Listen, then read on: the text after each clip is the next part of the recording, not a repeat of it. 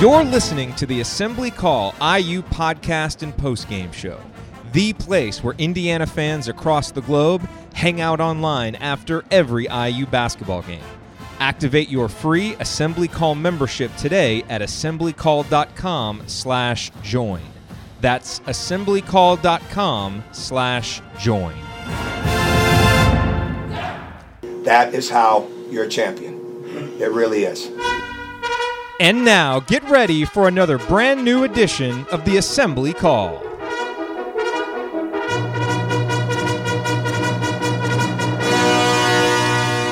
And welcome, Hoosier fans, to a flabbergasted episode of the Assembly Call. As tonight, your Indiana Hoosiers fall to the Wisconsin Badgers 75 to 68. This is a game that opened with Wisconsin going on a 13 to 2 run to start it. Indiana battled back, made it a game, and then Wisconsin ended on a 19 to 12 run uh, and it felt even worse than that. Indiana made a few buckets late to cut it closer. But this was, you know, in a game that Indiana really needed to win and played decent at stretches in the first half and in the second half. This was just a game that they lost for unconscionable reasons to a really good team, no question. But some of the decision making in this game, both by the players and by the coaches, has left us all kind of speechless. Uh, so we're going to break that down on this episode of the Assembly Call. I'm your host, Jared Morris, joined by Andy Bottoms and Ryan Phillips, and we will be uh, shepherding you through uh, what is sure to be not the most positive of post game shows, but I don't know how it could be anything else after what we just watched. But as we always do, we will take the challenge of finding a positive to start the show, even after a frustrating loss. That is our Hoosier Proud banner moment. And tonight's Hoosier Proud banner moment goes to the stretch in the second half where I thought Indiana played their best. And that is when Indiana was committed to getting the ball inside to De'Ron Davis. And De'Ron Davis made things happen. I mean, there was a stretch there in the second half where he basically put Indiana on his back. And Indiana got the ball to him in the post. He was patient. He got the ball up on the rim. He started converting. He was able to get to the free throw line. This was a really solid performance from De'Ron Davis. 12 points, only had a couple of rebounds, and you would like to see him rebound better. His defense could have been a little bit better, but on a night where there weren't a ton of positives and where it was really hard for Indiana to find anything resembling an offensive identity, that stretch where they got the ball into De'Ron was the most competent that they have looked in a while offensively. And to know that that guy is a freshman and still has so much potential to unlock, I think on a night of not good signs, if you're an Indiana fan, uh, that was one of the uh, one of the better ones that you can take away from this one. So our banner moment tonight to De'Ron Davis. Uh, and tonight's banner moment brought to us by our friends at Hoosier Proud, an Indiana-based brand by Hoosiers for Hoosiers. Connor at the team at Hoosier Proud have a line of t-shirts and accessories that are unmatched for anyone who wants a unique, stylish way to display their own pride in being a Hoosier. Check them out at HoosierProud.com and use the promo code Assembly to receive a 15% discount on your entire order. That's promo code Assembly to receive 15% off at HoosierProud.com. All righty. Well, let's make the extra pass, find the open man, and get some opening thoughts from the rest of our team. Andy, we will start with you. Your bottoms line on this Indiana loss. Well, I, think for anybody, uh, any any fans coming into this game who uh, have a bone to pick with Tom Crean are uh, are going to have a field day with this one. I, I, would say. I thought the beginning of the game uh, started a, started a lineup that had Robert Johnson on the bench. It seemed like there was some rumblings that he wasn't, you know, was a little banged up or wasn't feeling well, but he played uh, quite a bit from there. Played huge stretches in the second half. Um, started a lineup that had not been all that successful uh, so far in the season and was not successful tonight. Got outscored by 10 points to start the game, got outscored by three points to start the second half when he went back to it again. Uh, and that was not even close to the most unconscionable lineup decision that was made. Uh, and in a game that I thought he pushed a lot of the right buttons at times, we went to you know a lineup where he really only played one guard for long stretches in the second half. Um, got some good minutes out of Josh McRoberts um, and or Zach McRoberts, and and I thought you know who had who had played well, and then all of a sudden in a key stretch in the game, uh, IU has a one point lead, and you've got McRoberts and Freddie McSwain uh, on the floor at the same time. Uh, then you take take McRoberts out and put in Curtis Jones, who hadn't played the entire second half at that point, and that lineup gets proceeds to get outscored by eight points before uh, anything happened. And to me, it was if you play that lineup once and you get away with it, then fine. But take a timeout, and it's like, oh, we got these guys sitting at the scores table. Well, you got three or four timeouts left at that point in the game. You got to get those guys back in, and uh, you know, you got a timeout taken at the end uh, to to get when you had McRoberts in again. Wasted 19 seconds before you take a timeout. Come out of timeout, basically dribble the ball into the corner. Uh, you, you know, nearly turn it over multiple times and, and do that. And it just was uh, you know, late game management. Pick your pick your favorite football coach who botches the last two minutes of every game, and that was what tonight was. Les uh, Miles. IU. The last, yeah, pick, take your pick. Uh, Jim Harbaugh in the in the Orange Bowl the other night, letting the time run off. Whatever. Uh, you, you can, but it, it, was unbelievable, and in a game that it, it kind of felt like IU was going to steal because of the way that they played so poorly in the beginning, uh, and really bounced back and played well they just gave it right back at, at, the end. And I think that was what to me was the most frustrating. They worked so hard to get back in the game, played well. Um, and, and, like I said, I thought during the middle part of the game, he really did a good job pushing the right button. Didn't play Blackman a lot because of, uh, you know, his defensive issues. You know, took Brian out for some stretches because he wasn't playing well. Uh, you know, sat Newkirk for a long time, which I'm sure most fans were uh, were happy with. But to to play that lineup of guys who had not played together in this game and really not played for quite some time in the game, we're not in the flow at all during that key stretch. To me, is just uh, it's just indescribable, and I can't for the life of me figure out what the motivation was there and why he stuck with it for as long as he did. I, I, don't know either. I do know that the word unconscionable is probably going to be used more than any other tonight, uh, and it, well, I've already used it once, so and, I, and I've used it. It'll be in the headline to this. Yeah. Uh, so it's never good when the bottom's line sounds a lot like a rant. Um, that's certainly what that sounded like. Ryan, let's bring you in and let's uh, let's keep ranting. Uh, Andy's Andy's too calm for that to be a rant. I am I am decidedly less so. Um, I, I have to I'm, talk I'm about pushing a nail into my thigh as I'm talking, so that that kind of helps. It helps keep I, it more subdued. I uh I got to talk about Thomas Bryant. I mean, look, guys, does Thomas Bryant want to be an All American? Does he want to be a first round draft pick? Does he want to be somebody who you know goes down in Indiana history as a great player? Or does he just want to be another guy who who you know tried to be something he's not? I mean. The guy I think of is Noah Vonleh, who, you know, while he was at Indiana, was a phenomenal inside player. He didn't have great post moves, but he could have developed that. But he decided he wanted to be Kevin Durant and and he'd stand out on the perimeter. He'd occasionally shoot a three or something like that. Eh, Thomas Bryant, what he needs to do is what De'Ron Davis did tonight. Plant his large behind in the paint and make plays and catch the ball and do what he does. Ethan Happ is a good player. Thomas Bryant should have been dominating him. Uh, he is too talented to wander around the perimeter, dribble the ball around, you know, try and be a friggin' point guard when he is a 6'10 athletic guy who can get to the rim whenever he wants to. I, I'm sorry, but this we've seen this too much this year. He's drifting out on the perimeter as if he's gonna, you know, put some Iverson move on guys and get to the hoop. That's not his game. I don't care if you can develop an outside shot in the offseason. Great. Good for you. Occasionally pulling you away from the basket to shoot one is fantastic. But that's not your game. And and and to have against Wisconsin front line that he is so much better than, and that's a good team. But Thomas Bryant is so much better than everyone in the country. I mean, you know, there are a few guys who are on his level, a few. And he had six points and three rebounds and was three of five from the field. I mean, it was eh, just ridiculous. And then they put De'Ron Davis in. De'Ron Davis carves out a path inside, gets wide, makes himself available. They throw the ball into him, and he consistently gets to the hooper, gets fouled. 12 points for him in, in limited minutes.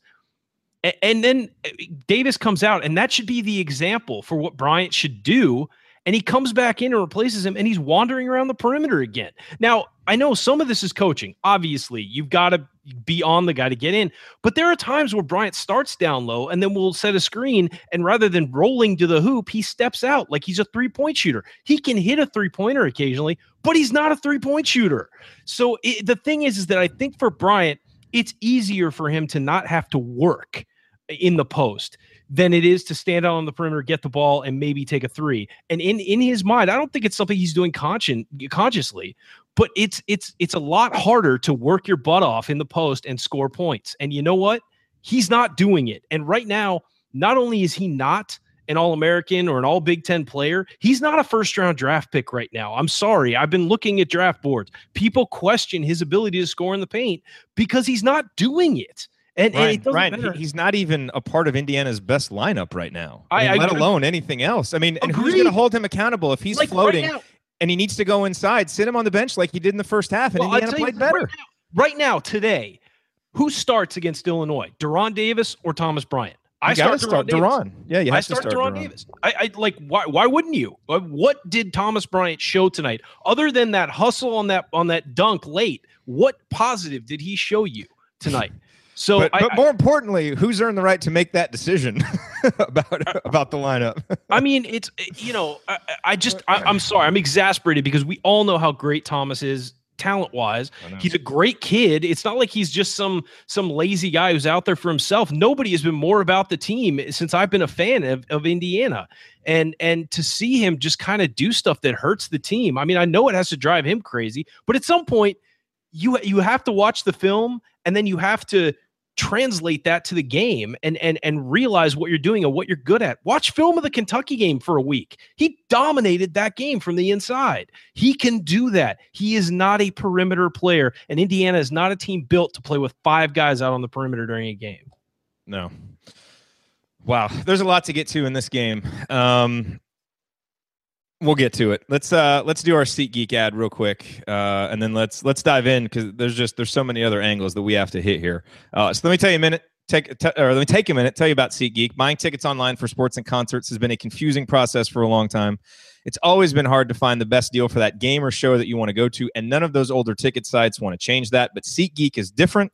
They've come along and created an amazing app and website that makes it easier than ever for fans to buy and sell tickets. SeatGeek is always the first place I go to look for tickets to a game or concert because everything about SeatGeek is designed to make life easier for sports and music fans. SeatGeek does all the price comparison for you by searching multiple ticket sites and ensuring that you get the best possible deal. SeatGeek does all the work and you save the time and money. And best of all, our listeners get a $20 rebate off their first SeatGeek purchase. Here's how that works. To get your $20 rebate, download the SeatGeek app. It's free. Go to the settings tab and click add a promo code and enter the promo code assembly. And SeatGeek will send you $20 after you've made your first ticket purchase. Download the SeatGeek app and enter the promo code assembly today. Alrighty, well, you are listening to the Assembly Call IU post game show. We are breaking down Indiana's very disappointing loss to Wisconsin. I'm Jared Morris here with Andy Bottoms and Ryan Phillips. And, you know, look, I, I think we've got to start this segment, I think, talking more about the coaching because I look, I think I agree totally with what you're saying, Ryan. I, I think I have major questions about what James Blackman Jr. was doing in the second half. Uh, you know, I think there's some individual guys we need to talk about, but I think we need to linger on some of the decision making at the end of that game because look, I don't think Indiana's players particularly came out ready to play, going down 13 nothing. You know, uh, seemingly before the opening tip. Uh, but they battled back and they battled back in the second half and had this as a game. It was, you know, 59 59. They even took a one point lead at one point, And yet it just felt like they were fighting an uphill battle, not only playing Wisconsin, a team that's really good at what they do, but not seeming to have any clue of what they're going to do. And then having a disservice done with the decisions. I mean, I love Freddie McSwain and Zach McRoberts. Those guys play their butts off every time they're out there. It's never a question of effort with them. And frankly, it was 24 14, 14 in the first half. And it turned around for Indiana when he put McRoberts in and then when he put McSwain in. And I thought those guys actually gave some decent minutes, did some decent things. But in the second half of a tie game with two minutes and 30 seconds left, or however you know much time was left on the clock, you can't play a two minute stretch with Zach McRoberts and Freddie McSwain on the court together because you can't do anything offensively when you're in there. And some of the other decisions, look, I, I said this on Twitter obviously any game like this you know all of us are going to get flooded with all the anti-crean venom that you're going to get. I look I'm, I'm trying to remember. I know that there have been some bad games. I'm not sure that i can recall decision making in a game of this magnitude this bad where i just could completely not see the logic in what was happening. I, i'm I, and i really just sat there kind of flabbergasted unsure of what we were seeing. And you know, I don't, Andy. I, I, know you kind of agree. Ryan is. I mean, is that wrong? Do you have oh, maybe some, some? I'm not. I'm not defending the decision making. I'm. I'm just. I, my rant was singled out at one guy who I thought was a difference in the game in a negative way, and that was Thomas Bryant. Yeah. I, I, look. I'm not defending the decision making. I'm not defending the lineups. Uh, I, I will defend Zach McRoberts because I thought he was playing the best defense on Bronson Koenig of anybody. And he. Uh, and by the way, and kudos to Zach McRoberts because he drew that third foul on Bronson yeah. Koenig by playing tough defense and actually and, making and, it hard for the guy to drive. So I get that. And he guarded him really well. I mean, he, yeah, he, he gives, you, he gives you nothing on offense. We, we know that. Uh, but I, th- I thought he played really good defense. And quite frankly, at a time where Indiana needs stops, I was fine with him being in the game. I don't know about having both he and McSwain in at the same time because then you lose so much offensively that whatever you gain defensively is almost a moot point. And, and, um, and if you've resorted to that, doesn't that show that something is clearly really badly wrong, that Tom Crean doesn't trust anybody else in that situation, that we're playing those two guys together. No offense to them, but they're just not players that should be playing Agreed. in a close no. game against a top 10 team, you know? No, for sure. I mean, look, uh, uh, you had OG Anunoby on the bench during crunch minute, crunch time. And quite frankly, I wasn't too sad about it because OG played like crap in this game. He was four or four from the field with six rebounds, nine points and six rebounds. He turned the ball over four times, was disengaged for long stretches. He played pretty good defense on Nigel Hayes for stretches, but I mean, other than that, I mean, offensively, he was standing in the corner the entire time, and they were yelling at him to cut and move and do something. It just feels like he's not engaged at all. Like, uh, like what is? But yet, when Indiana there? took that timeout and needed a bucket, when they took that time out with 19 seconds left, they gave it to OG and just let him drive wild yeah. into the corner. Which well, again, no, I mean he was supposed sense. to turn the corner, but he lost the ball. I mean, you know, it was he he dribbled it and just lost lost control of it, and he he turned the corner, started driving. I'm I'm not saying it was a good play call out of the timeout. I'm just yeah. you know to be fair, he got the ball, got a screen, drove the corner, turned the corner, started driving towards the hoop, and lost the ball. I mean, you know, guys who were paying attention the, and who were problem was that they do that yeah, the problem was that they pissed away 19 seconds of that possession before they took a timeout, oh, and that, then at that we'll point you couldn't run any like multi, you know, multi-step actions or whatever to actually get the ball to De'Ron Davis or somebody else who had done something. At that point, yeah, you've just wasted more than half the shot clock. So now you have to go to a more one-on-one play, which is not what got you back in the game in the first place. And and yeah. the funny thing is, I'm looking now, I'm trying to go back and do the lineups because I think this thing is screwed up that I was I was using, but you know, that lineup that we're talking about with McRobertson, McSwain, the other three guys on the floor were Anunoby, Blackman, and Bryant. So you would think if somebody told you that at the beginning of the year, even a month ago, and you said, all right, those three guys are on the floor, eh, maybe you would have thought, yeah, you can get away with playing McRobertson, McSwain. The way those three had played earlier in this game, I, I no way you could. Agree. And, and yet for, you know, a minute and 44 seconds in a in a critical part of the game when it after it was tied, that was what what rolled out and they actually only got uh, they actually I, IU somehow during that stretch outscored Wisconsin by a point but it's not even what it was it was what it could have been um you start thinking about missed opportunities of key possessions and things like that and it just seems like a you know same story when we are you know the the one game Bryant's dribbling the ball down the court against Nebraska and it's like this is a key possession and just give it away and and and, and, think about this. We're spending so much time talking about this lineup that played for two minutes toward the end of the game, hyper focusing on it. But in, in, fairness, the question is, okay, who are you going to put in? The guys that got us down 13 nothing to start the game, that struggled at the start of the second half. So, you know, eh, eh, that should be our best lineup, the lineup that started. And Andy, you pointed out some of those numbers, and those guys totally no show. Obviously, if you remove that, Indiana just plays even for the first four minutes. Indiana's winning this game by six, seven points. So, I mean, the issues, the deep seated issues in this game go for the entire 40 minutes. And the problem is, it's a roller coaster. It's like whack a mole. There's one issue these four minutes, we kind of fix it, and then the other issue comes up. We turn it over four times to start the game, then we only turn it over two times for the rest of the first half. Then what happens in the second half? We come right out and turn the ball over again.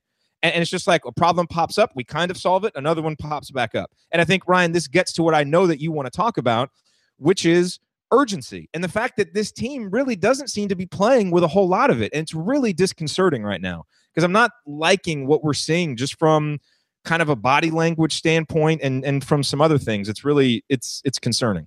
With four minutes and 30 seconds left uh 434 left wisconsin zach showalter hit a three-pointer on a kick out from ethan happ made it 66-59 that's a seven point game. Indiana called timeout. Uh after that indiana kept taking 10 12 seconds to get into their offensive set. You're down by seven against a team that plays slow You need to get into your offense fast. You need to try and score fast. Get to the hoop, do something. Juwan Morgan at one point was wandering around at, at mid court, like for 25 seconds of a possession, then walked up and took a 27 foot three pointer. Like, what?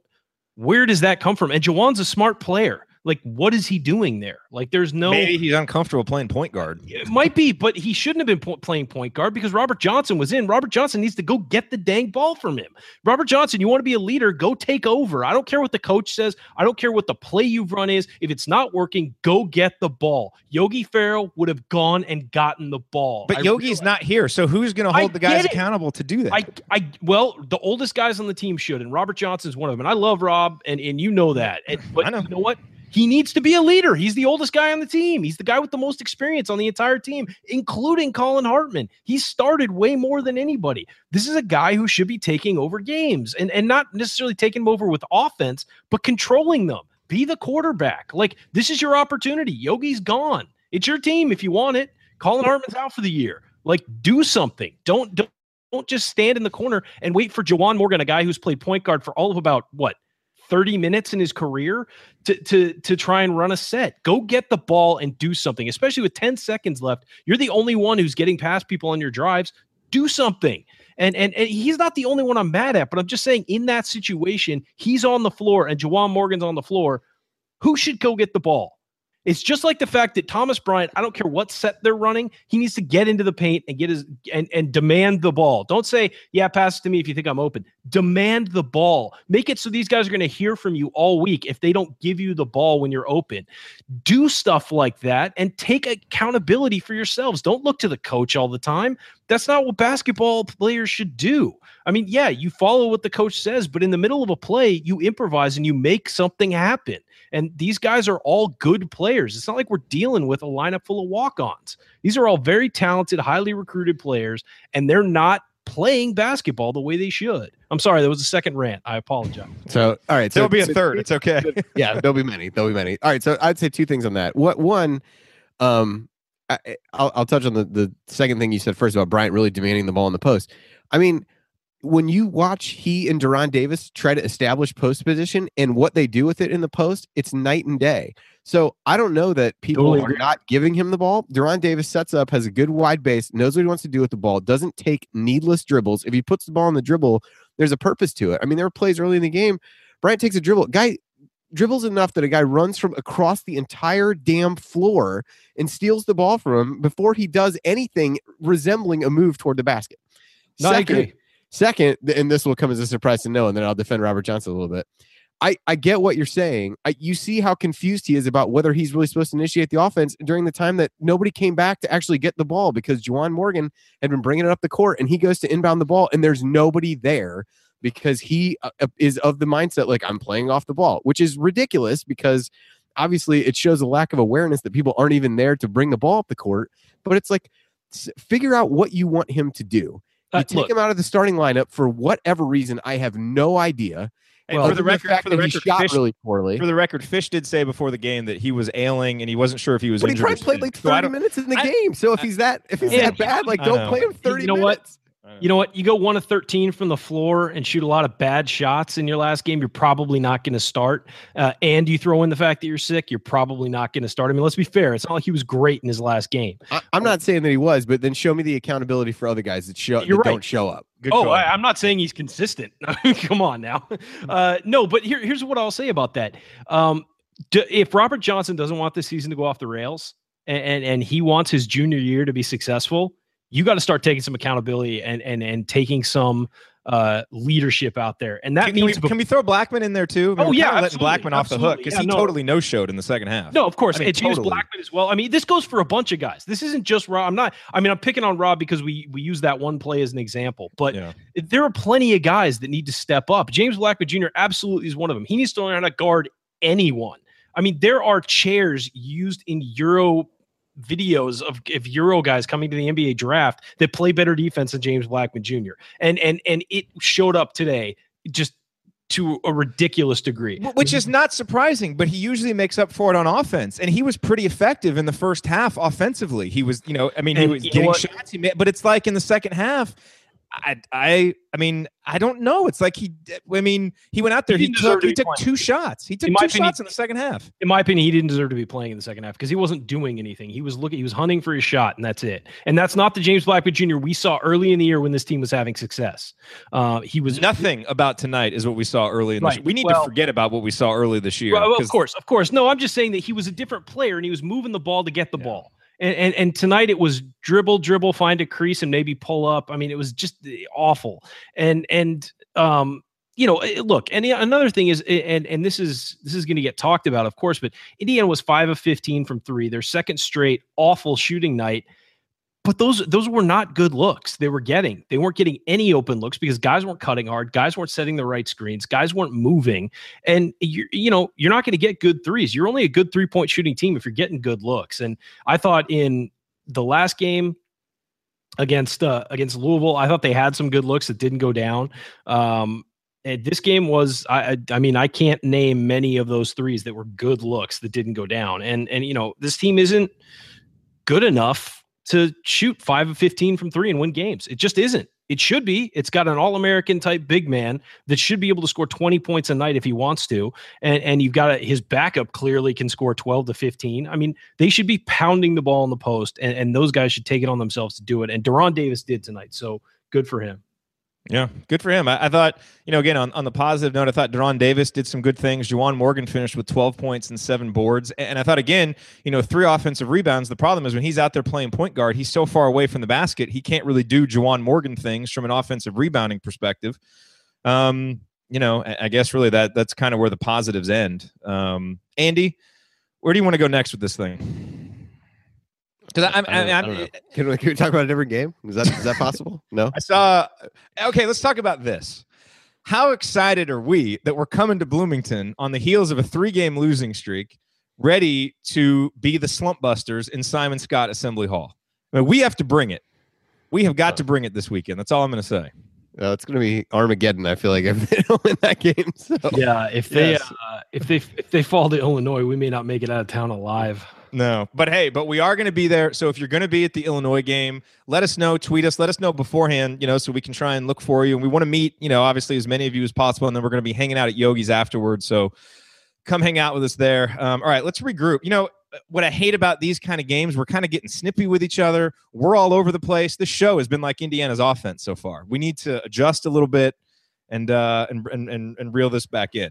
So, uh, so Ryan, glad I'm I'm so glad we're not all in the same place because I'd probably have choked Andy by now.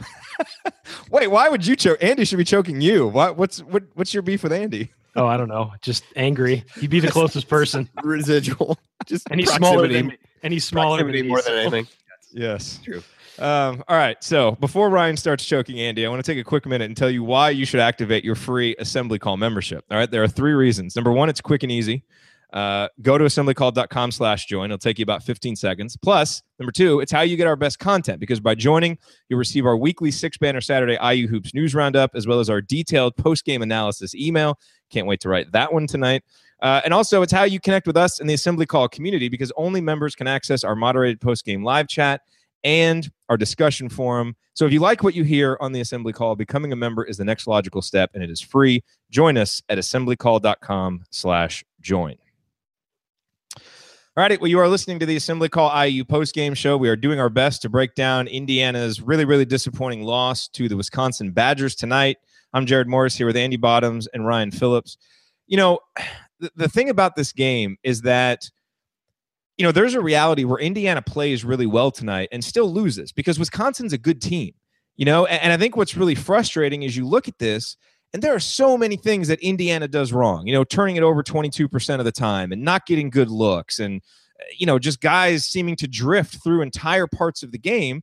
And there you are, you look up and you're up by one with like three, four minutes to go with a chance to steal it.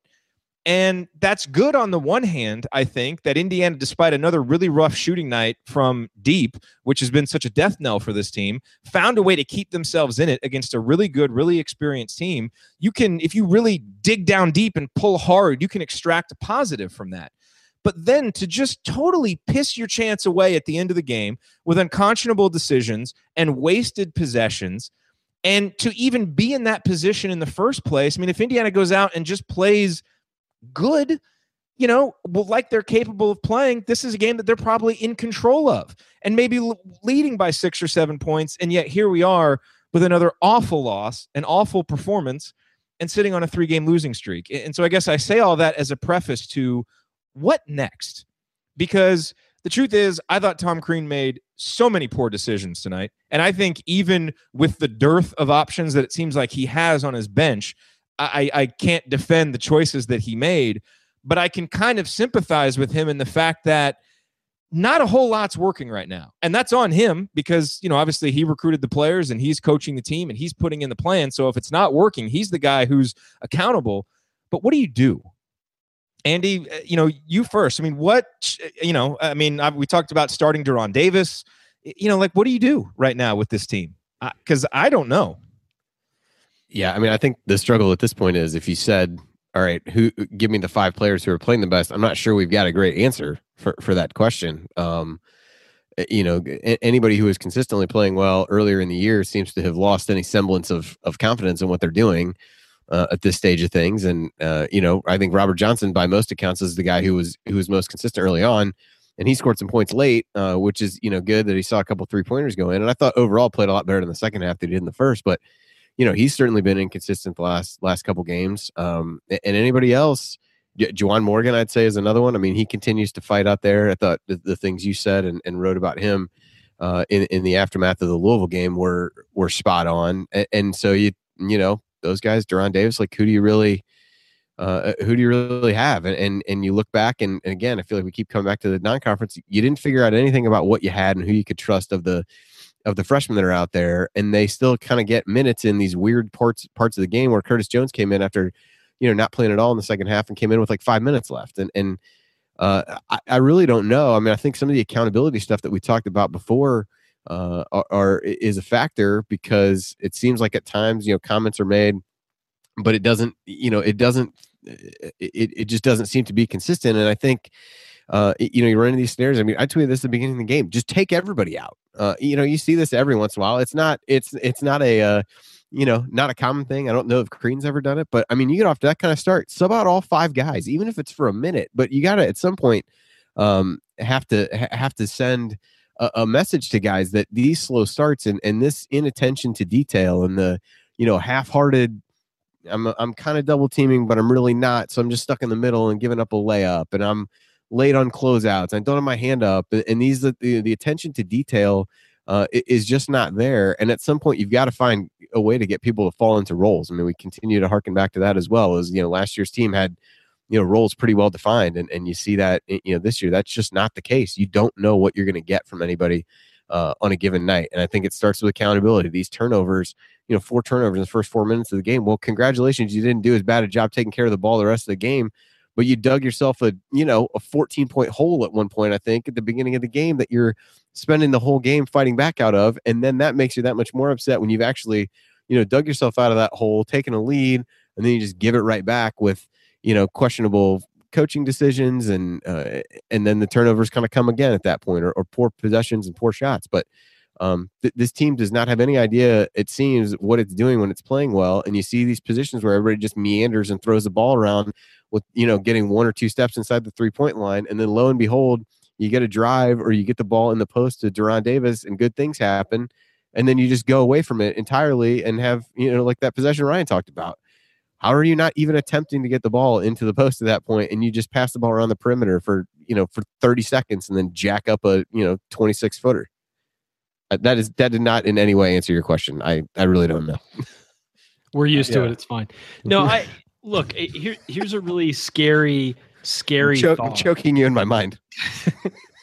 You'll have an opportunity this weekend, my friend. Uh, so here, here's a really scary thought in my mind. If there's some guys on um, Indiana who have more of a relaxed demeanor, I'd say, to put it very politically correct, uh, who just seem like more relaxed guys. And and if this team is taking on their personality and not the intense personality of some of the other players, like uh, you know Thomas Bryant when he's when his energy's full out, uh, that's a problem because those guys don't seem to have that urgency we talked about. One thing about Yogi Ferrell was he was always on.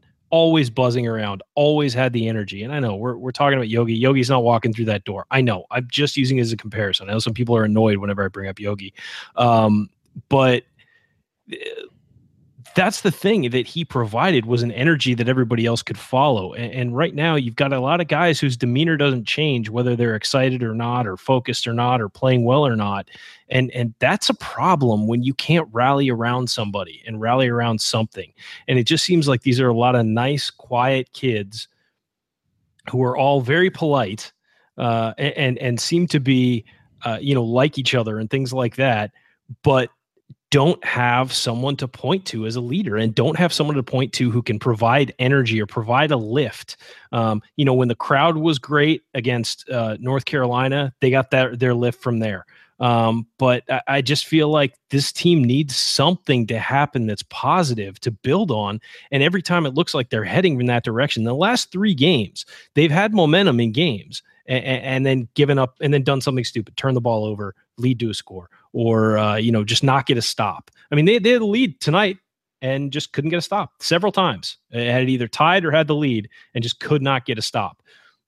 That is not only does that prevent you from getting momentum, it kills whatever momentum you have because you're like, yeah, now we finally got it. We finally got it. Oh, you know, and, and, and the crowd is that way. The crowd reacts that way too. Happened against Nebraska a number of times in that game as well. Uh, so this team just it, when things get down, I feel like they get down on themselves and question themselves and second guess themselves.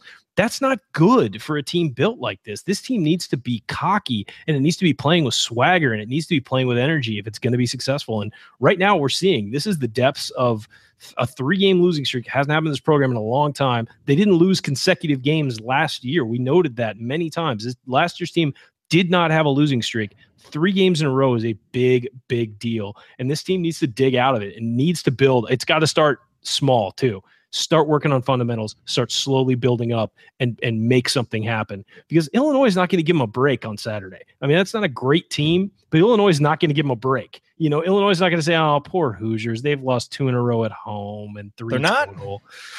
I really wish they would. Uh, but no, that's not going to happen. That's a Big Ten team that, that's going to smell blood. I mean, Indiana lost to Nebraska. Illinois is thinking this is a chance for us to get a road win.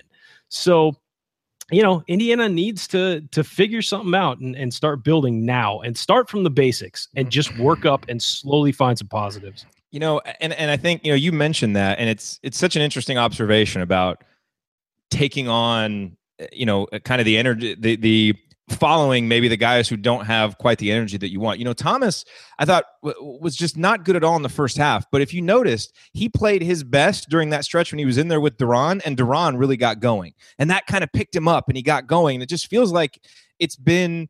You know, harder for Thomas to get going. And I don't know if maybe we misinterpreted some of his enthusiasm last night maybe it wasn't as much him leading with enthusiasm, but he was getting caught up in what was going on with all the other guys. And he may be a guy that needs to feed off of his teammates. And I'll tell you something that we've learned, if we've learned anything about Tom Crean teams, you know, obviously we know that Tom Crean teams have tended to play better as an underdog. They've really struggled when put in that position of being a top dog. You know, once they kind of reach that top point, they they seem to lose a bit of that edge.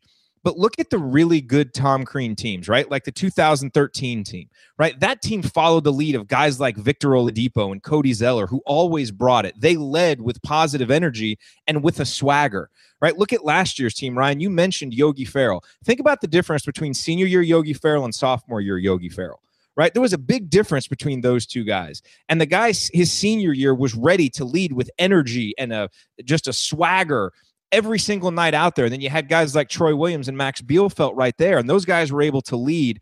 I think Tom Crean teams struggle. I mean, we know this when they don't have that internal leadership rudder. And right now, this team doesn't seem to have that. And, uh, you know, I to me, th- there's so many, there's a lot of tactical things, there's a lot of strategic things Indiana's doing wrong. But that to me is one of the biggest issues facing this team. We knew it was going to be coming into the season, but we thought, okay, who's going to emerge? Where will the leadership come from? And right now, it hasn't come from anybody.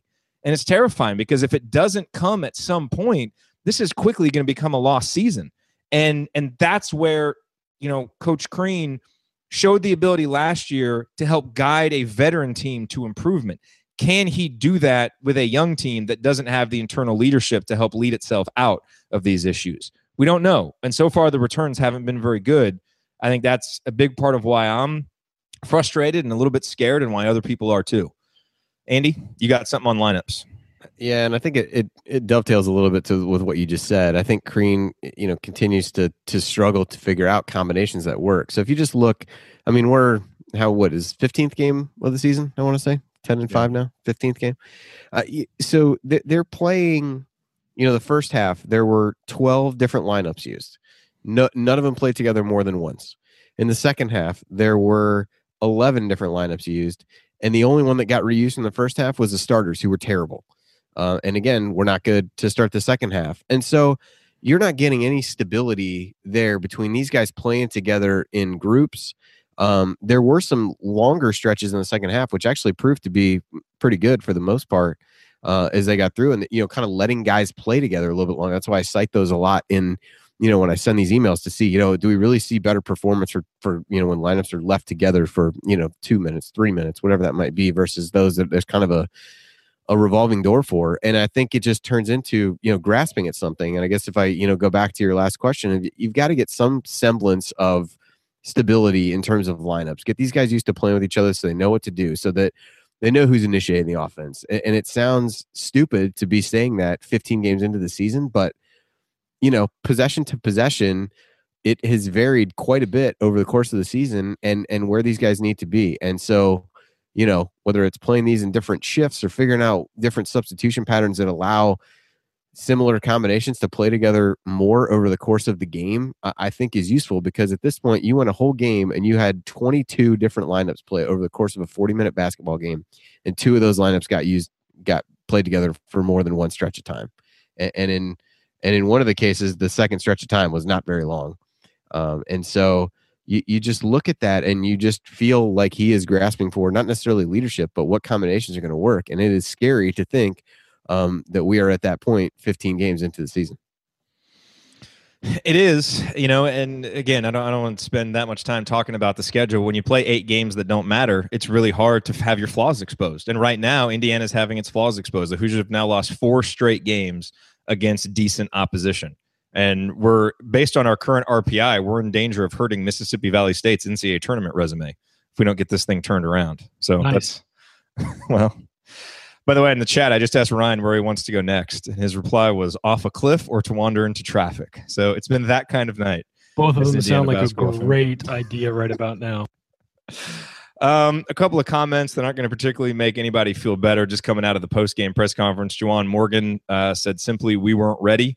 Uh, and I think Crean basically said the same thing. Uh, what was Crean's quote in here? Megan had it in the chat. Um, if I can find it. I mean, it was basically, yeah, we need better starting energy. I have to keep figuring out what our lineup is. It's back to the drawing board on that. And I think that's that's kind of where we are right now with a season that began with so much promise.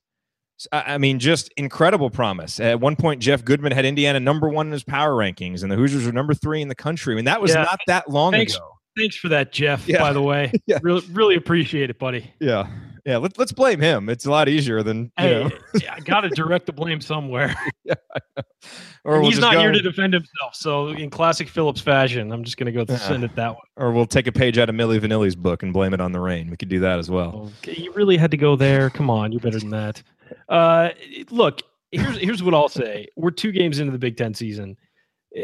The year's not over um, so I know a lot of people are like, I don't want to watch this team anymore, and I, you know, that's this, silly. You know what? Yeah, shut up. Uh, it, because look, most Stick of you are gonna, team. Yeah, most of you are going to watch it to complain about Crean substitutions anyway. We all know that. So you know, stop saying you're going to stop. But um, it, there is a stretch coming up where Indiana can build some positives. I mean, if, if, we're looking at it, they play Illinois this weekend, they go at Maryland, they play Rutgers, and then they go at Penn State. Which look at Maryland and at Penn State, you never know what's going to happen there. Uh, but that's four games where they can build some positives leading into the Michigan State game, and Michigan State isn't playing well. So, you know, this is an opportunity. These guys, the guys who aren't playing very much, have to look at this as an opportunity. Uh, the lineup's up for grabs. De'Ron Davis took care of his opportunity tonight, and and and and other guys can do that too.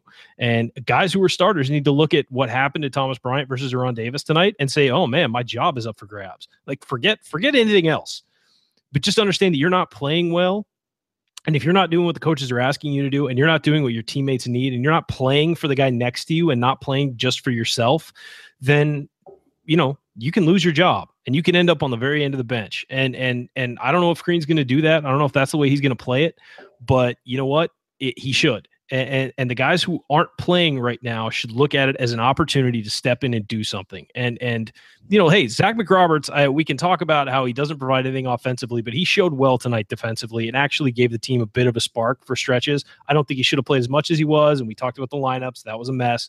But you know, he's a guy who earned some playing time with his defense on one of Wisconsin's best players, and um, and you use him in short spurts. To I agree. I, we're not we're not getting yeah. into that. Yeah, no, and I'm that. saying I, I agree with you. I mean, use him in short spurts to prove a point because I mean there has to be accountability at some point you know and obviously eh, you know i mean i think there needs to be accountability for the coach too and you know you can't bench your coach obviously but i mean he's got to be better every you know right now this is the time you know, and I guess Crean told the team it's only January, and it is. And look, we're all going to look at their comments and read too much into post game comments, and there's nothing Always. they can. There is not. The, the truth is, there's nothing they can say in this post game that's going to make anybody feel better. Nothing. it's all so going to make just, you feel worse. No, yeah. they should just get up there and say, "We're moving on to Illinois. We're moving on to Illinois. We're moving on to Illinois." Because nothing they say is going to do any good. And what they need to do is not listen to anything anybody says or tweets or rants about on a post game show or talks about on an Inside the Hall podcast, because none of that stuff matters. Those guys have to come together, figure out what the heck they're doing try to get a more cogent plan from their coach that they understand and they know their roles and just come out and play good team basketball. That's what they have to do. And I think that's the frustration for all of us is just wanting to see them do that, get back to those basics. And it just seems like they get a little bit further and further from it with each with each one of these games that we watch. And that's the frustration. And, and you hope that this team has that intestinal fort that internal fortitude to be able to do that. And we haven't seen anything yet that suggests that they will, but you know, look, we're fans and we're going to get on here and we're going to be frustrated and we're going to commiserate after these losses. And I saw, you know, Maurice Creek had Maurice Creek had this great tweet about, you know, he's seeing all these negative comments from IU fans and, you know, it, look, it, you know, basketball is a game of makes and misses. And are you with us or against us? Coming out, being frustrated, offering critiques, debt, you know, spending valuable time desperately, you know, talking about these issues and trying to figure this out is not a sign of being against the team. You know, th- that is what fans do. But, you know, the guys internally have to do that and figure it out and do something different and come out ready to play. That's the key. So anyway, well, let's, that, let's, that meandered. Hopefully, you got the point that I was trying. To. Well, you know, let's be fair. What Maurice was responding to is the people who are saying this team's done, this right. is over. This is, you know, that's what he's he's not responding to actual thoughtful critiques on lineup changes and guys not playing up to their ability or not being where they're supposed to be on the floor. So, you know, let's um yeah, let's let's just kind of give him a break for that because I, I, think that anybody understands that after any game you're going to have a critique. Even when, when Indiana wins, they don't play perfect game. But but the people who are out there saying, you know, oh, you know, I'm done. Crean should be fired. I mean, the guy won a Big Ten title last year. He's not getting fired. So let's get past that. Okay. I mean, because first of all, if you fire a guy who won a Big Ten title the year before, nobody's going to want to come coach here because they realize they're on a one year contract. So let's let's just dispense with that. Okay. Get that out. It's about making the team coached by Crean better and how and what should they do. Uh, so let's let's just back off of that because that's all I see on Twitter is oh Crean's teams will never be good. Did you guys have that short a memory? Last year was one of the most special seasons we've seen in years for Indiana basketball. And I'm talking decades and and and, and that's the same coach. I realize it's not the same team. I agree with you. Let me say this though, that I, and this is kind of the point that I was making earlier. Is there does seem to be kind of a defined roster construction that Crean can win with, and kind of a defined one that he can't. And I think what people are afraid of right now is that this season is showing itself to be one of those that he's just not. He hasn't shown himself able to coach. And I think uh, people uh, are kind of projecting that forward, and that's the frustration. I get what you're saying in a macro sense, but I do understand some of the frustration in, a micro sense. Entirely understandable. But the response should be Tom Crean should do this. He needs to do that, not fire him. Yeah, and that's well, the yeah, thing. That's I mean, and and look, that's the way Indiana's fan base has been ever since Bobby Knight left. I mean, it was every loss with Mike Davis, every loss with he who shall not be named, and now every loss with Crean. And it's it's it's they just I mean it's it's ridiculous, guys. Play out the season focus on the season, focus on what needs to be improved. Don't just throw it uh, throw it all out because you lost a game. All right. I mean, it, it, this isn't fun. We're not having fun. You're not having fun. And tweet the your players, stuff to us, not the players. Yeah, and the players are definitely not having fun, but they're kids. You know, focus on what you think should be better and, and, instead of this get rid of it get rid of it they're done i'm done with these people i mean that, that stuff is just ridiculous if that if you can be done that quickly from three losses, you're not a real fan. So stop pretending to be one and just don't watch basketball. Yeah, I I agree with I agree with your last point. I think that I mean kind of like I said at the beginning. I mean this is a game where any any any criticism that people have of Crean was on full display in this game and it becomes an easy jumping off point at that point to say, "Hey, this is this is the kind of thing we we're going to see." Uh, and, and, I think that's what becomes, you know, somewhat challenging. You know, he talks about. I was looking a little bit in the, you know, the the comments about, you know, we about late in the game went with a couple guys that played fine in the first half. You've got to come in and be ready to impact the game. I, I get that, but you're putting them in in crunch time, guys who have not played in this type of game the entire time. You can argue Curtis Jones did that in the in the Kansas game, but I think at that point it's almost like he didn't know any better. Um, you did that. It, they, they hadn't been in the game the entire half, and in the case of Jones, I mean, he hadn't played since he played like a couple minutes late in the half, but he went out about the eight minute mark of the first half. Didn't play the first 13 minutes of the second half. And McSwain was a, a, similar story where he went out about the four minute mark of the first half and didn't come in until the nine minute mark of the half. So I get that you want guys to be ready. Those guys are not ready for this situation. Uh, and I think the fact that it seemed like to him that's the right thing to do at that moment, just I just still find uh, baffling at this point. And I think, but but you look at but then you look at the, the flip side of that is what we talked about before is who else could you count on at that point? So if I want to play devil's advocate and say, well, what else are you going to do? I mean, the guys that you want to count on in this team were arguably, again, plus minus, not the best. Blackman, minus 21. Bryant, minus 15. Uh, Morgan was minus 16, which surprised me quite a bit. Um, well, he was in know, so much that if, if he they yeah. lost, so he was probably bound to have that. But a lot of yeah. some of those some of those guys. A lot of that was huge, the first being in the starting lineup that was yeah, minus thirteen was, in the game. But yeah, but again, why put those guys back out there to start the second half? You got off to a worse start. He says after the game, it was inex. You know, I don't. how we started makes no sense. But oh, by the way, let's put these guys out there again to start the second half in a close game and see how that goes. I, that that's the kind of stuff that. Yeah, while I do not forget, you know, last year and that he's won two Big Ten titles and all that stuff to say that that isn't head scratching uh, is is overlooking something that clearly makes no sense. Oh, for sure. No, look, I, and I'm not I'm not defending the decisions tonight, and and you know, uh, coaches have off games as much as players do, and he clearly wasn't seeing something. I also would like the assistants to grab. I mean, they've been around him long enough to grab Crean and say, "Hey, he, he, that's not a good move." Yeah. You know, that, that's that's their job is is to keep him in check and to to remind him of things. Uh, even Coach K's assistants do that, and he's a horrible human being, so you never know what he's going to do to you. So, yes, um, a Mike Krzyzewski rant on the week that the poor man is going in for back surgery. Yeah, That's you know. the kind of week it's been for IU. I just thought, I thought on the night of a bad loss, I, I just thought that you know it was time to send some shrapnel Coach K's way. Why not?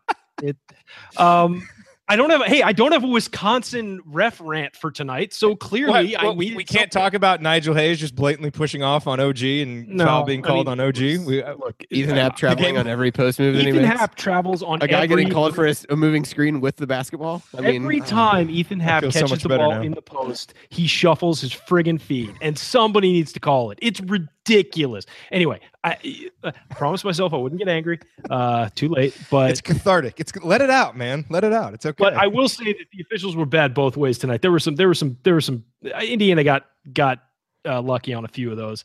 Uh, yeah. So I didn't have as big a problem with it. My problem is the officials just don't know the rules. I mean, as as as, bla- as plain as I can say it, they don't know the rules. As Andy said, you can't you can't set an illegal screen when you have the basketball. That is not possible. In that situation, the defender ran into the guy with the ball. That's a foul. Like I mean, how how was that? No, the, the, uh, I I, By the way, I hate respect Bronson Koenig more than like I, I don't I, I don't even like watching Nigel Hayes play. I just think for a player that talented and that athletic, he's a little tool, just kind of I don't know. He wastes it. he, he's too calm and collected for me. I love Bronson Koenig, you know, the hate respect of an opposing Sure. player. And Andy, he, he reminds me of Jamie Skelton. That's a name that you'll remember Oh, from. How dare know. you? I know. Why, why are you making this night I worse? just I want to make the nightmares worse tonight. Koenig's a wrong? very Koenig's a very good player, and uh, imagine my shock and horror when I realized he wasn't a senior last year. A, a couple months ago, looking through the Wisconsin uh, media guide, I was like, "That guy's still there." Uh, so I feel like he'll find his way back onto that roster again next year too, just Yeah, to no, just he to will. spite all of us. He was in Jess Cronson Settle's Brain- recruiting class, I believe. his distant cousin Cronson Brainig with a mustache is going to be a freshman guard. Um, Uh, yeah. Yeah, no, I, I just, look, look. Wisconsin played well. They did what they had to do. Um, you know, respect to them. They're going to be in the mix for the for the title this year. I think the Big Ten title. Uh, Ethan Happ's a very good player. He just travels every time he posts up. Uh, but he's a very good player and he's tough to defend and he's good on both ends of the floor. But um, you know, it's a violation every time he touches the ball. But every, time. But you know, he's a good player. It's uh, you know, I blame that on coaching. It's uh, but look, if they don't call it, I mean, he also throws his arm out in front of his shooting arm every time he does a little turnaround hook, which is illegal. But if they don't call it, I, I'd take advantage of it too. I'd love for Thomas Bryant to get three steps every time he gets the ball and not have it called. Um, but that that had nothing to do with Indiana losing the game tonight, though. Uh, there was nothing game changing about really any of those calls. In, Indiana was going to lose this game regardless, so it's hard for me to get that fired up. Except for the fact that yeah, it annoys the crap out of me when Hayes gets the or when uh, when hot uh, what's his name the the post player uh, Happ. the- thank you. Happ, the Wait. guy who should have committed his fourth foul like three times before he actually committed his Yeah, fourth no. foul. That one, okay, yeah. Well, no, I, Andy, I was don't you literally know- convinced it would have to be an Anchorman we- type scene where people are just Rams. getting people are just getting murdered on the court for him to get a fourth foul. Oh, oh no, the Brick show's kill- gonna- Brick killed the Jared- guy. Uh, I mean, it's pretty much Jared- where we're at, right? Jared, I know you're trying to get this back on the rails. It's No, way I'm off, not. man. I'm not. In the last five minutes, we've had we've talked about Coach K. We've had a Brick Tamland reference. Our uh, the chat. Someone just mentioned Brad Stevens. So this is going exactly how I thought it was going to go. it's an Indiana no loss, man. about it. Late Indiana late lost, you don't know show late show execution equal to late game execution Yeah. tonight. I would say. Yes, Um, we laugh but- because it's better than tears. Yeah, it really is. It's uh, you know okay. So, but with Happ, you know how like when guys are dribbling and they back guys down, kind of side to side like that. He does that without dribbling, which is it's a miracle. I don't know how he does it. He moves three feet without dribbling, and it's I mean, the guy they should look into canonization. They really should because that's a miracle. Yeah.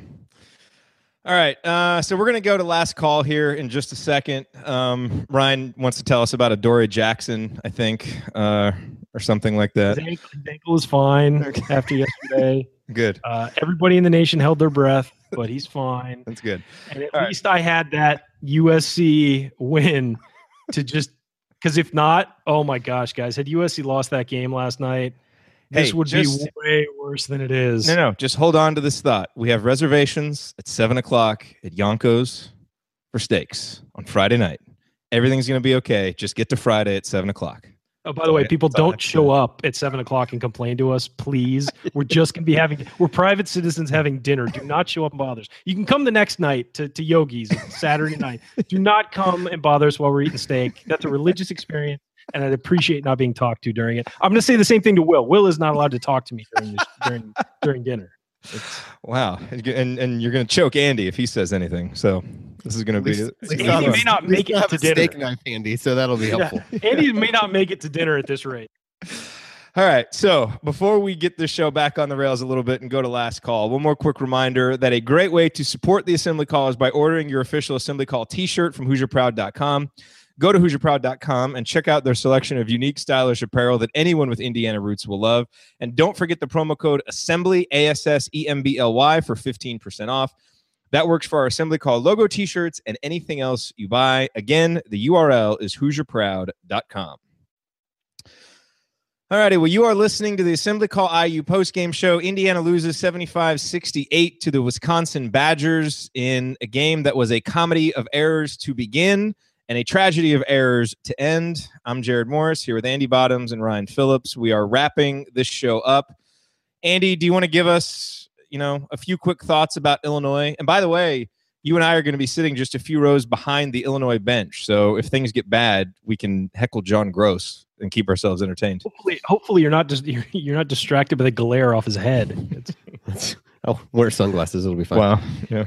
Uh, I, mean, Illinois has been a little bit up and down. They, they started really poorly, uh, lost three games in a row. We're only four and three. Then they won six in a row, got blown out at Maryland, and then uh, you know had a, a, nice home win against Ohio State on Sunday. So uh, they don't play at all this week. They'll have had almost a week to prepare.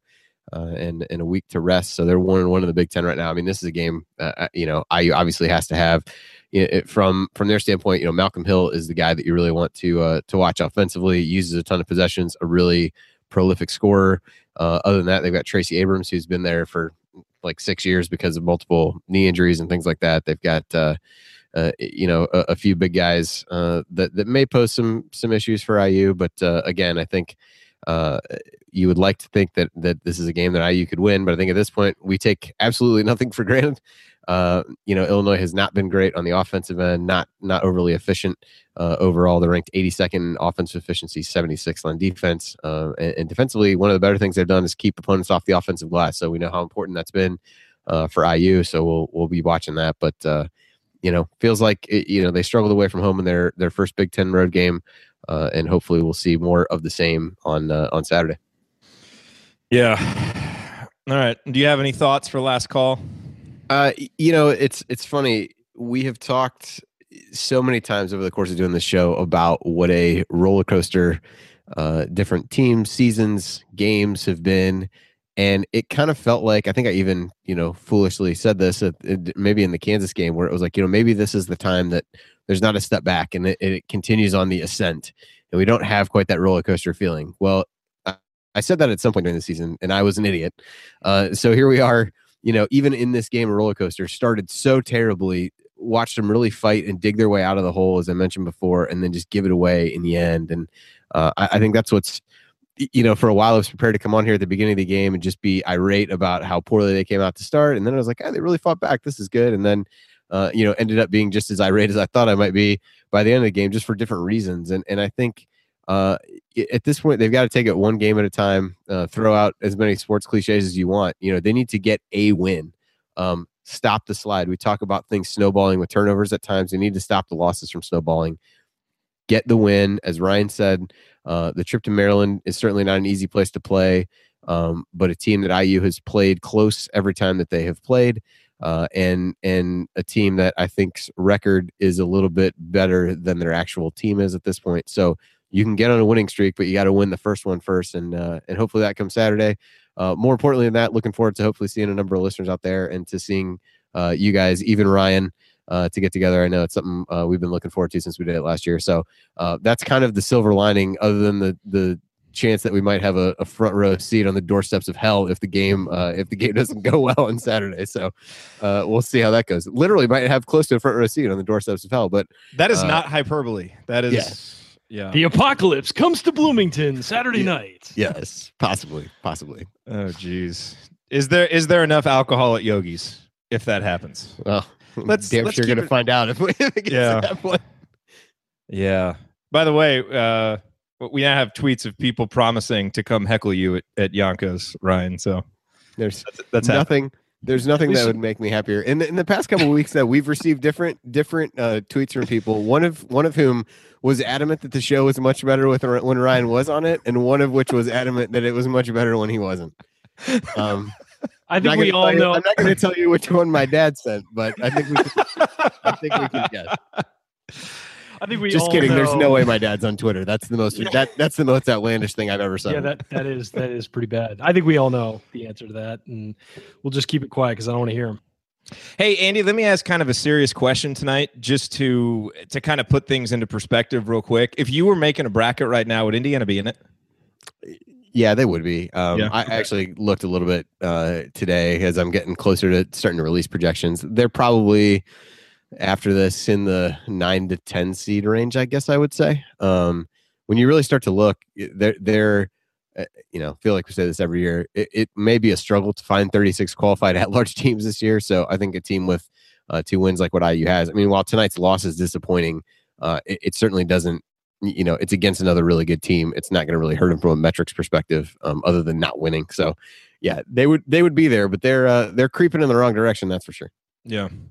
Ryan, last call. uh, I'm I'm going to keep this pretty short and sweet, which is rare for me. Um, it's look, Thomas Bryant, OG Anunoby, guys like that, they want to be first round draft picks. They want to be all Americans. They want to be people that NBA teams watch and think that guy needs to be on my team. I need to pay that guy a lot of money.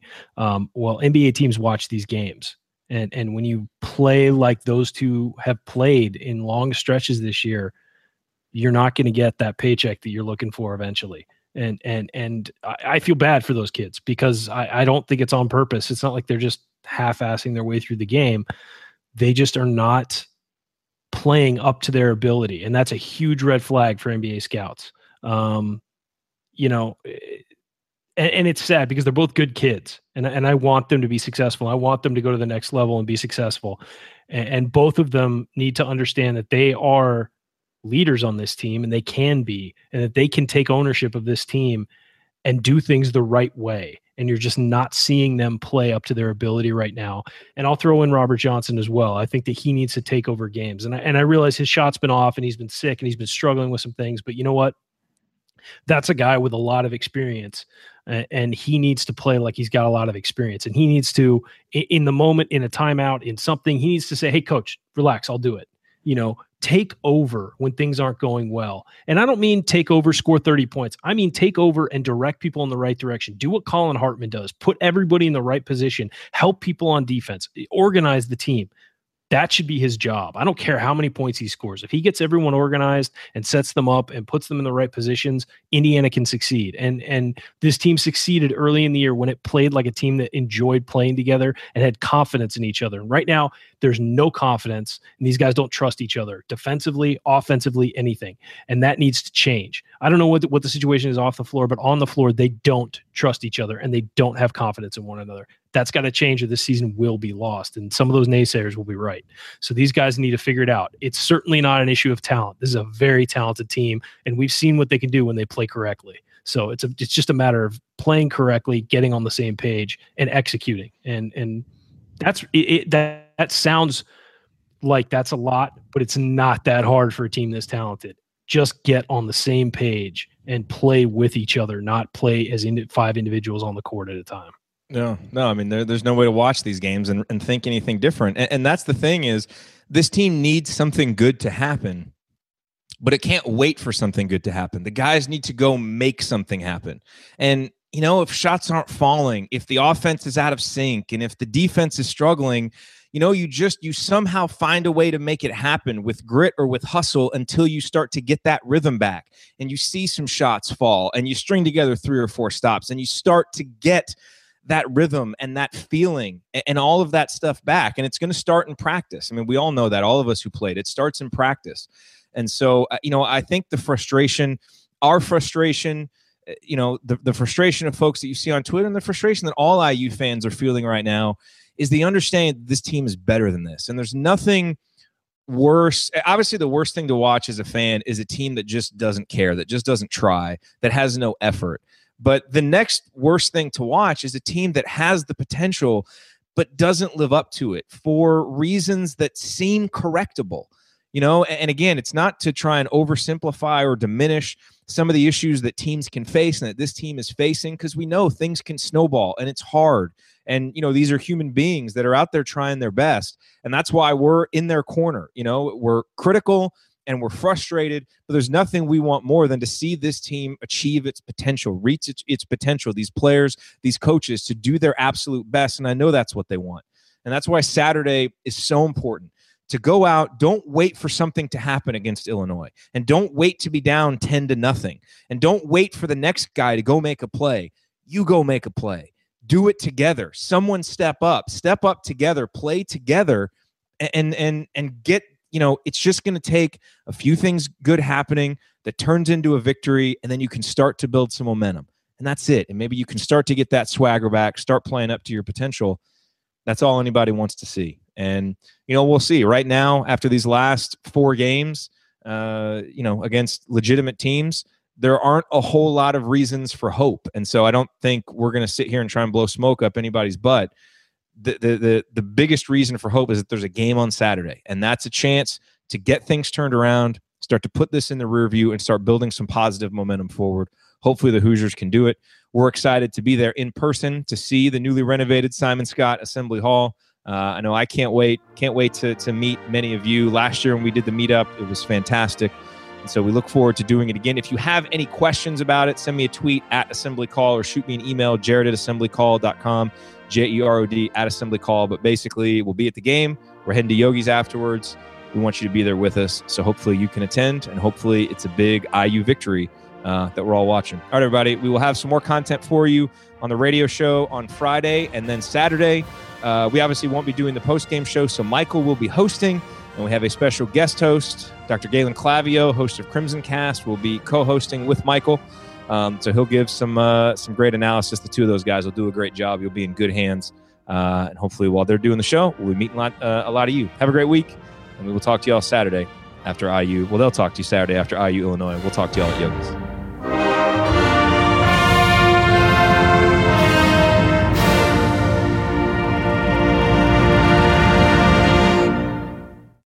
Sticky notes, email alerts, a string around your finger.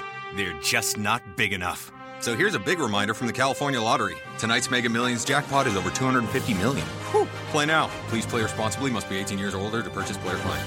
IBM Cloud offers millions of different server configurations with 20 terabytes of bandwidth cost free. Get the compute power you need and deploy on demand, but at prices set for smart cost management. Visit ibm.biz slash bare metal servers to customize your server today.